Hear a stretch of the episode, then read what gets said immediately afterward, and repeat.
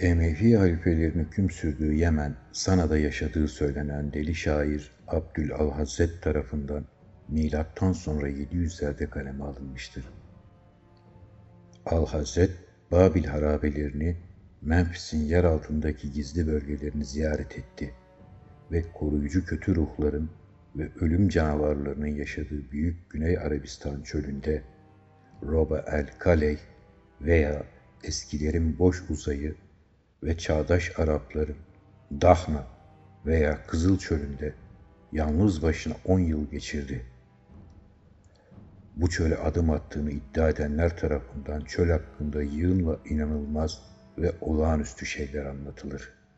Al-Hazret ömrünün son yıllarında Necronomicon'u Al-Azif'i yazdığı Şam'a yerleşmiştir. Milattan sonra 738'deki ölümü ya da kesin olarak ortadan kayboluşu hakkında birçok korkunç ve birbiriyle çelişen şey anlatılır.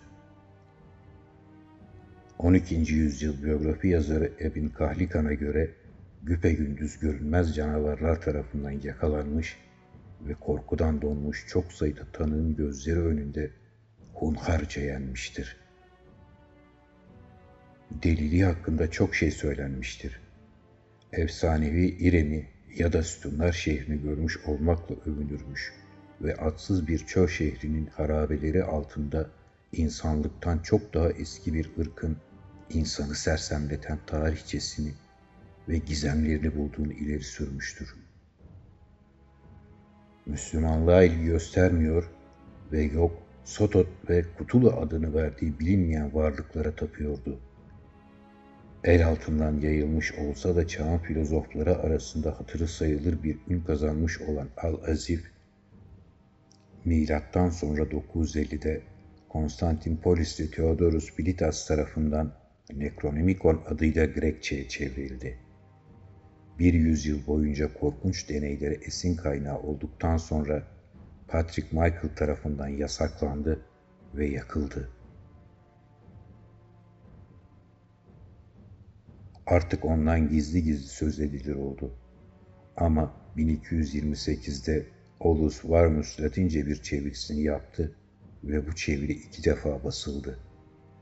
İlk olarak 15. yüzyılda gotik karakterlerle, sonra da 16. yüzyılda büyük bir olasılıkla İspanya'da.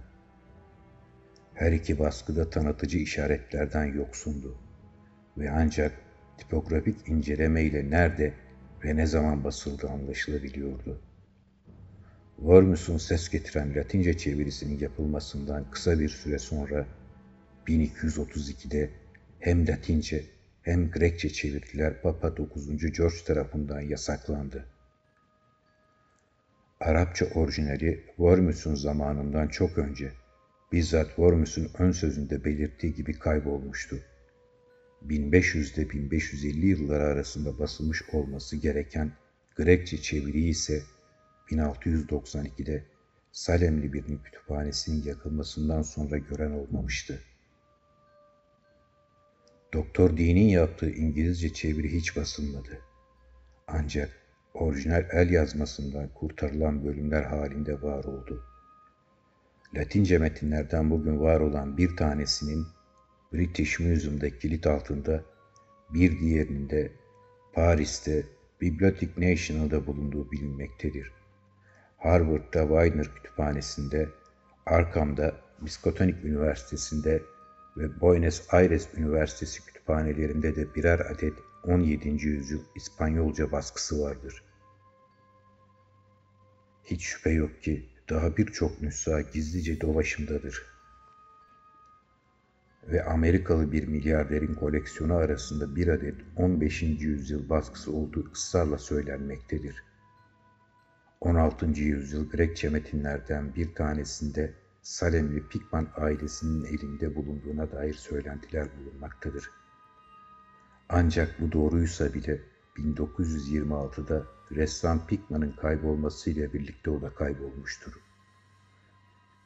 Çoğu ülkenin yetkilileri ve bütün dinsel örgütler tarafından kitap şiddetle yasaklanmıştır. Okunması korkunç sonuçlar doğurmaktadır.''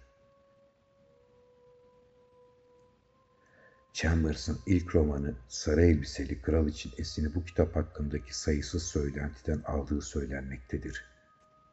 Necronomicon'un tarihi Biraz önce anlattığım öykü genellikle bir deneme kabul edilse de bir şaka olarak tasarlanan, içeriği tamamen kurgusal olduğundan edebiyat eseri sayılmalıdır.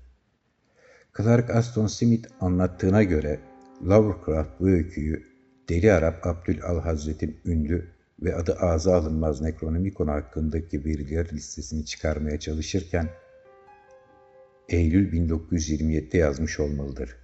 Lovecraft daha sonra öyküye en azından bir cümle ilave etmiştir. John Dee'nin Necronomicon tercümesine gönderme yapan bir cümle. Bu veriyi Frank Belknap-Lang'ın The Space Easters Uzay Yiyenler adlı öyküsünden almıştır. İlk defa Wilson Shepard tarafından broşür olarak 1938'de yayınlanmıştır. Yani arkadaşlar, burada da anlatıldığı gibi Necronomicon diye bir kitap yoktur. Asla da olmamıştır. Sadece Lovecraft'ın hayal aleminde, hikaye evreninde kendi öykülerinde kullanmak için tasarlamış olduğu bir kitaptır. Sakın orada burada gördüğünüz videolara, anlatılanlara inanmayın. Böyle bir kitap hiç olmadı, olmayacak da.